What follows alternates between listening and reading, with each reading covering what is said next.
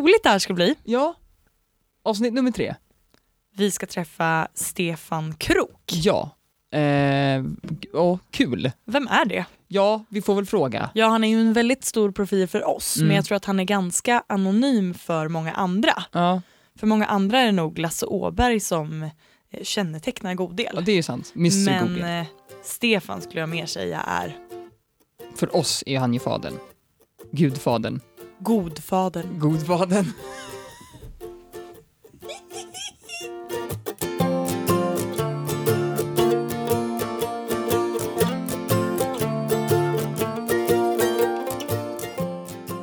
Om vi börjar någonstans från början. Mm. Hur, vill du berätta sagan om Godel? Sagan om Godel, Ja, som finns i lika många versioner som det finns personer. lite så. Men, Därför eh, vill jag höra den från dig just. det är extra roligt. Ja, men min version, den var just att eh, jag hade startat ett annat bolag och varit vd i ganska många år för något som heter Glocalnet, eh, en teleoperatör.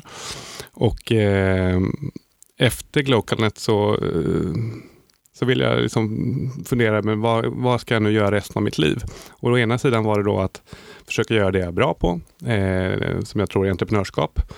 Eh, men det kändes ganska tomt. Jag hade liksom inte ändrat min livsstandard under de åren jag var vd på Glocalnet och det hade ehm, och å andra sidan så kände jag efter ett halvt glas vin ständigt att jag är extremt lyckligt, lockad, lyckligt lottad i livet. Eh, vi är det som svenskar, väldigt många av oss. Och eh, ja, någonstans kände jag att men jag är lyckligt lottad som svensk. Jag är, i, i, I någon slags globalt perspektiv är jag extremt lyckligt lottad. Och är man det så har jag nog alltid känt att ja, men då, liksom, då måste man hjälpa andra. Eh, jobba med någon fråga som är till mångas gagn snarare än att försöka maximera för sig själv. Eh, om det nu, vilket jag kanske inte tror finns en motsättning i det. Men, men eh, så efter mycket grubblerier, men till slut efter att ha läst en bok som heter Lycka, som handlar om Dalai Lamas tankar, så tog jag till mig ett budskap från honom som, som handlar om att det är viktigt att man gör någonting. Eh, och ska man göra någonting och få någon impact i det, få något genomslag, så ska man ju faktiskt göra det man är bra på. Och då lämnade jag tanken att, att göra gott, i, i mitt fall, skulle handla om att försöka söka jobb i en välgörenhetsorganisation och försöka göra någonting praktiskt, för jag är inte praktisk, utan det skulle ju vara att starta bolag. Eh, och sen så kan man då, som jag tog till mig i den här boken också, försöka vända, vad man än är bra på så kan man nog försöka göra det, men man försöka vända kraften i det som kommer ur det man är bra på till någonting gott. Eh, och, och därmed kom den idén då att starta bolag vars enda syfte är att tjäna pengar och fördela dem till de som behöver dem bättre. Var inte det lite provocerande? Ja, hur mycket motstånd mötte du egentligen? Alltså det var provocerande att starta ett sånt bolag. Ja, det var, Mm. Jag vet inte om det var provocerande, det var nog mest konstigt. Liksom. Folk tog det inte på allvar. och eh, eh, det, det, det, är glädjande att konstatera. Jag tror att idag så är det inte särskilt konstigt längre. Men det här börjar, det, liksom, den här tanken är ju nu, nu har ju Godel funnits i tio år i år. Eh, men den här tanken och drömmen kom ju då årsskiftet 2002-2003. Så det är ju ännu äldre, det är 12 år sedan eller någonting sånt, 13. Och den gick inte att berätta för folk trodde jag hade helt liksom tappat förståndet. Vad var det Eh, värsta folk sa där, där den perioden du bara, jag ska starta ett bolag som skänker vinsten till något annat? nej, men alltså, mina, mina vänner som jag berättade för, som, som ju verk, verkligen ville mig väl, eh, de sa, men Stefan, liksom, och många eh, jag läste ekonomi med mig på Handels, mina, och många av mina vänner, och de var liksom, men Stefan, liksom, fan, fattar du inte det där? Liksom, det, så gör man ju inte företag, man skänker ju inte bort allt, det funkar inte. Eh, och så var det någon som vänligt försökte coacha mig lite och sa att eh, men du kan väl skänka 10 procent. 10 procent är ju mer än vad nästan alla bolag skänker. Det finns nästan ingen som skänker så mycket. 10 procent vore fantastiskt. Jag bara, nej, men det känns ju liksom, Ska det vara så ska det vara. ja men det är 90 procent vanligt, 10 procent annorlunda. Nej, det är ju inte annorlunda. Nej. Eh, var på personen lyfter det snabbt till 50-50. Skänk bort hälften av allt, det är ju urmycket. Men då kände jag att liksom, det händer på riktigt någonstans när det blir helt annorlunda. Och, och, liksom, och jag tror då att eh, idag kan jag känna att det finns många, många modeller att använda företagande för att göra gott. Men Goodcos modell är väldigt ren och tydlig och det, blir, det ger en också massa nya möjligheter och ger ny kraft. Vissa utmaningar, det har, det har ju faktiskt vännerna rätt i. Eh, och några av dem är vi faktiskt förskonade för på god del. Vi har ju sluppit att ha riktigt tunga finansiella problem. Men, eh, och det ska man nog egentligen ta lite höjd för mentalt när man startar bolag, att det kommer rejäla smällar. Eh, så man kan väl säga så här att den här storyn, där jag försökte, jag skänkte ju pengar själv, men även de jag, de jag bad skänka pengar för att göra satsningen möjlig. Den här pitchen att det här är en kul idé. Kan du inte skänka några pengar så liksom och Går det bra så får du ingenting tillbaka. Men liksom, den, är, den, är, Svårt. den, är, den är svår, men det, jag tror att det är ännu mycket svårare. Tänk nu om Gode skulle behöva pengar idag. Det är tuffare att gå tillbaka och säga att ja, men vi har klantat lite, så kan du inte bara skänka 10 miljoner till så kanske vi kommer i fötter igen. Alltså det är roligare liksom att föda fram någonting än att liksom ta hand om problem. Mm. Eh, så vi är förskonade för vissa problem som men nu har vi också liksom en, en, en, bättre överlevnadsförmåga än vad vi hade de där första åren. Då, då hade vi absolut inga marginaler. Och nu har vi ändå, trots att vi har delat ut vad vi nu exakt är, 35 miljoner eller någonting. Ungefär. Ungefär. Ungefär. Eh, så, så, eh, så har vi också lite buffert. Skulle vi göra ett förlustår så behöver vi inte direkt springa till nya donatorer och fråga om pengar. Det klarar vi. Kände du att du var banbrytande när du, när du kom med det här då, eller? Eller var det svårt att se ur det perspektivet då, liksom, utifrån? Nej, men det var, det, var, det var så pass annorlunda att det var banbrytande, men, men, Mm. men däremot banbrytande eh, ja, det var ju inte, vi hade ju inte gjort någonting. Vi hade inte, kom, vi hade inte lyckats starta något bolag. Så att liksom, Nej, det var, finns, fanns ju inget högmod i det i den märkelsen att fan vad häftiga vi är. Liksom, för att de flesta nya idéer går ju faktiskt åt skogen. Eh, så där var man ganska ödmjuk och insåg att det här kunde gå åt skogen och det kunde gå åt skogen ganska fort. Mm. Eh, även om det inte vi som, som kämpade med det då liksom runt. Men, men liksom det var ju tvunget att lyfta. Och jag kan ju komma ihåg det här, det var ungefär ett halvår som vi kämpade med där alla elbolagsdirektörerna såg ut att få det rätt. Liksom. Hur katten, de kommer aldrig få mer än 200-300 kunder för fler känner de inte. Mm. Eh, det var ju liksom Fler vad vi, släktingar finns det inte att ta Nej, det var ju det vi hörde från bland annat vår elmäklare som var på sådana här elkonferenser. Att det var ju det de andra elbolagen sa. Och de hade ju rätt efter ett halvår, att det var jättejobbigt. Jag kommer ihåg Mm. en, en, en kollega och jag som när vi gick på lunch, liksom, så de vi lunchade med, liksom, som vi ändå kände då, det var ju, försökte man alltid få dem att bli kunder. Det var faktiskt svårt i början. Mm. Eh, ja, jo, men det är en bra idé, det ska, det ska jag titta på hemma. Mm. Precis. eh, så att, eh, men sen knäckte vi ju koden.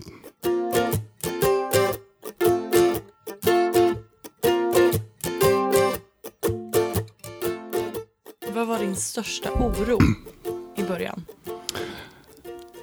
Ja, men största oron var ju liksom efter ett tag. Vi, vi, vi, ehm, vi hade ju en idé om att vi skulle få de där första 20 000 kunderna och den idén höll ju inte. Och så är det med de flesta bolag. att eh, man har inte... Och det var så marknadsplanerna, mycket var rätt faktiskt i hur vi tänkte, men marknadsplanen var helt fel. Vi trodde ju att vi skulle få de första 20 000 kunderna väldigt lätt genom att göra utskick tillsammans med de ideella organisationerna som skulle få alla pengarna. Mhm. Ja. Eh, för liksom, stödjer jag Rädda Barnen och är månadsgivare hos dem, då borde jag ju absolut byta ett elbolag där jag sparar pengar och pengarna går till Rädda Barnen. Mm. Det var ju, tyckte jag, självklart. Det är Eh, självklart. Ja, det är självklart. Det är fortfarande självklart. Men då när man inte hade hört talas om Godel så trodde man ju det var bondfångeri eh, och eh, även en månadsgivare till Rädda Barnen kan ha annat för sig än att tänka på att byta elbolag. Mm. Eh, Jaha, Är ja. det sant? Ja, det är helt sjukt. Men, eh, men nej, så att det där var ju den största floppen under, de första, under många år var det den största floppen. Vi, vi, jag tror vi satsade typ 300 000 eller någonting på att göra de här utskicken till de organisationer vi jobbar med då. Och det gav liksom whatever 150 kunder eller något. Eh, så då var det ju en stor oro som jag hade den sommaren att liksom okej, nu gäller det att knäcka koden för att Mm. eh, knäcker vi inte koden till hur vi ska få de här 20 000 kunderna, men då är då kommer Google inte finnas kvar om något år. Mm. Eller liksom något år. Jag, men, jag kommer ihåg så här, liksom det är annorlunda. Peter som då, som jag säger var den första mer eller mindre anställde. Han fick ett två veckors kontrakt med någon liten försök till brasklapp att om det finns jobb under hela perioden. Bra brasklapp. Stod det i någon klausul någonstans? ja, Att det stod där. Men det var inte en jurist som hade skrivit den. Men han tackade och tog emot. Ja, han var väldigt tacksam. Mm. Och han var ju en person som inte ville ha ett jobb om han inte kunde skapa värde. Så att, Nej, precis. Eh, och sen någonstans på vägen så kom Lasse Åberg. Ja, han kom ju lite innan eh, vi var ute på torget då. Och, mm, jag blev ihopkopplad med honom och fick åka till det fina museet nä, nästa smygreklam i Båstad, Mm. Åbergs museum och, och träffa Lasse och fråga om han skulle göra en logga. Eh, och det var Ja, det, var ett, det var ett fantastiskt möte. Alltså, eh, som, jag aldrig kommer glömma. Liksom träffa Lasse första gången. Eh, om man nu lyssnar på den här podden så får jag avslöja storyn hur jag kände det för honom. Men, men han är lite som Stig-Helmer eh, i de här filmerna med alla snygga tjejer. Det finns någon, I någon av de här filmerna så sitter han på en klippa med någon snygg tjej på slutet. Och, he, och det är en kärleksdialog, men Stig-Helmer säger ju aldrig någonting. Det är hon som säger allting och sen är det tystnad som man som filmbetraktare tolkar som att han svarar ja, jag älskar dig också. Men så där var det ju när jag träffade Lasse, att han sa ju ingenting.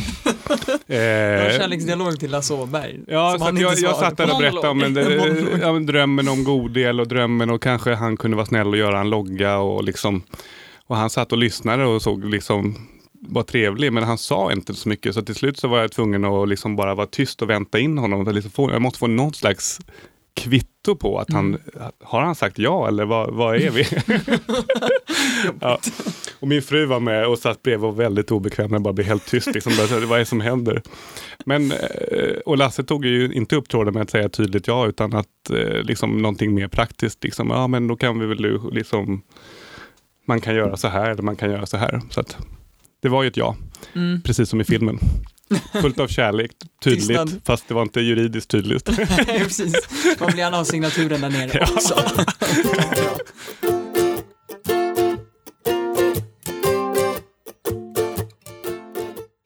Årets tackkväll har ju som fokus engagemang, som någon sorts rubrik. Eh, vad är engagemang för dig? Ja, en bra fråga. Engagemang är väl att eh, ja, det är det som får mig, eller man tänker utgå från mig själv, det är det som får mig att att liksom ticka och gå. Liksom att försöka känna mening i att, att jobba hårt eller att eh, älska mycket, om vi pratar familjen eller vad det nu är. Liksom att, eh, att känna engagemang för det man håller på med är motorn. Eh, ännu mer i våra föräldrars generation så kan man säga att man, man hade ett jobb mer än vad vår generation, men det får så- nästan tycka att jag är jämnårig mer, men beroende på ålderskategorin av lyssnare kanske vi, eh, men, men, men liksom att man jobbar för att få pengar för att kunna göra något annat. Jag har ju valt en, en, en, en bana där jag har försökt att välja ett jobb utefter ett engagemang.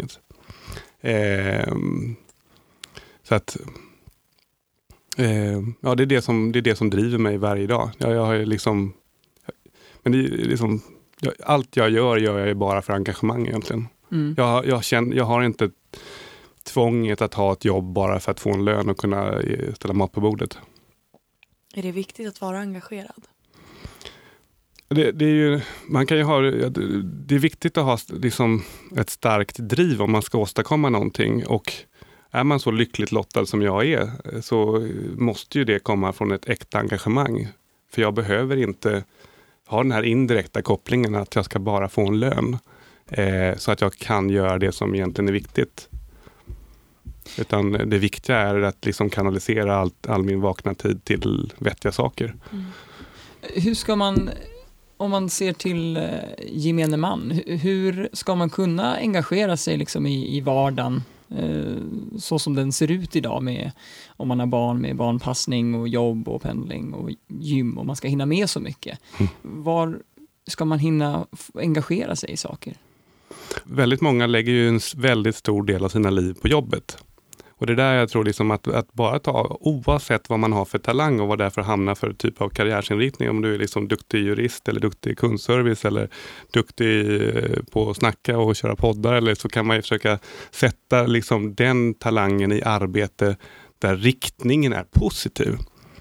Då behöver du ju faktiskt inte hinna med, kan jag då tycka, men det finns andra som tycker, alltså det, jag kan tycka att du kan ju försöka åstadkomma meningsfulla saker på jobbet. Och du kan vara en kugge, vilket vi alla är, i ett större maskineri. Eh, min insats till god del är en liten kugge, men jag, är ju säker, jag försöker ju sätta min, min kugge i ett positivt system, precis som ni gör.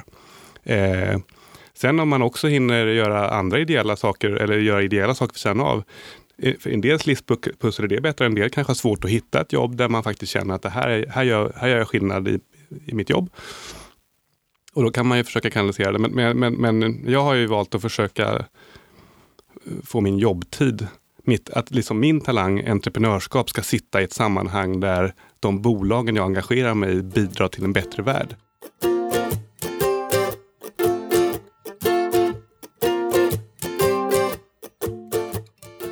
Jag har fått höra ett rykte Mhm. om att när du jobbade på Glocalnet så eh, boxades du i en boxningsring för att göra reklam på något vis. Ja, Är det en av de sant? mest pinsamma upplevelser i mitt liv. Kan du Gud berätta vad om det här? härligt. Nej, det var ju då lilla Glocalnet som, eh, som skulle bli trea i Sverige var ju det första målet vi siktade på. Eh, och, då, och framförallt skulle vi vara mycket bättre än jättarna. Så att, någonstans där var det, hade vi, tog vi in någon PR-byrå som skulle hitta på roliga saker. Eh, och jag var väldigt obekväm med det. Eh, och det första de kom på var då att jag skulle utmana Telias och Tele2s vd på en, på en match Mhm. om framtidens telefoni. Och eh, det skulle ske på Narva boxningshall. Eh, så att jag skickade ju, eh, eller vi skickade då något pressmeddelande till hela pressen och till vdarna då på Telia Tele2 och sa att liksom, nu är ni utmanare liksom av Glocalnet på en match om framtidens telefoni. Fan vad kul. Ja, det var, storyn är ju kul, men det var otroligt pinsamt. Jag kan komma tillbaka. Men, men, men det, då, dels var det ju då sommartider så att Telias vd, han hade semester. Hans se- sekreterare hade semester. Så det var en stand-in sekreterare som ringer helt så här chockad och bara, eh, ja, jag har fått en eh, inbjudan här. Eh, va? Eh, och det verkar stå pressmeddelande också. Kommer, eh, så har ni bjudit in press också? Ja, ja, hela, hela pressen är bjuden. Åh herregud! ja, och, och liksom så kommer den här förklaringen då att eh, John-Åke Kark som han hette som var vd då, liksom, han är på semester och eh, kanske inte kan få tag på honom så jag får snabbt besked. Och det, ja, det, hon är jättestressad. Eh, från, tele, från, Stackars inhoppade. Liksom. från Tele2 så kommer ett eh, fax tillbaka från finanschefen som säger att eh, Lars Johan Jabben Janheimer är på semester men vi tar matchen när han är tillbaka. Det var lite mer coolt. ja, de tog det lite mer på volley. Jag gillar också Eh, att du pratar om fax. Ja, ja, ja, ja, det var en fax. Det var var väl inte lite det ni skulle ändra på Jo, på något sätt med ja, Glocalnet? Ja, från, Någonstans. absolut. Eh, Fax liksom. Men eh, ja, Tele2 hade de fortfarande faxar tydligen. Och, eh, och Janheimer som ju då utmanades, han har ju faktiskt blivit en av våra good founding investors. Så, så kan det bli. Så att han med boxningsmatchen sen då. ja, det som då hände då var ju att, därmed hade jag ju inga motståndare, men eh, pressen var ju då fortfarande inbjuden till Narva boxningshall. Där jag får ställa upp, med, som ni vet, min och den, har, den var lika tanig, eller ännu tanigare då, min smala lilla kropp i ett par för stora boxningsbyxor. Och med någon sån här boxningshjälm på huvudet och så skulle jag stå och prata om telekommarknaden där. eh, och det var inte många där. Vilket gjorde det oerhört pinsamt. Eh, kände ja, så fånig har jag aldrig känt mig i mitt liv. Eh, men PR-mässigt så var det bra för att det blev ju Ja. någon rolig bild. Och eh, alltså, det var inte många journalister där men pressens bild var där och tog då någon bild där jag står och liksom med boxningshandskarna och och det blev lite artiklar som var att utmanare utan motstånd. Glocalnet som håller på att bli trea i Sverige liksom får inget motstånd av Telia Tele2. Jag tror att vår tid börjar lida mot sitt slut, eh, tyvärr. Men eh, det har varit jättekul att ha dig här också, vår podd. Det känns ju självklart på något sätt. Men, eh, Ja, det känns ju självklart men också väldigt eh, stort att få ta del av historien från ditt håll. mm, Och också få ge det till de som lyssnar. precis. Jättetack. Jag är jätteglad att vara här och hoppas få en kram till när vi lägger på luren här, eller på säga. Vi lovar.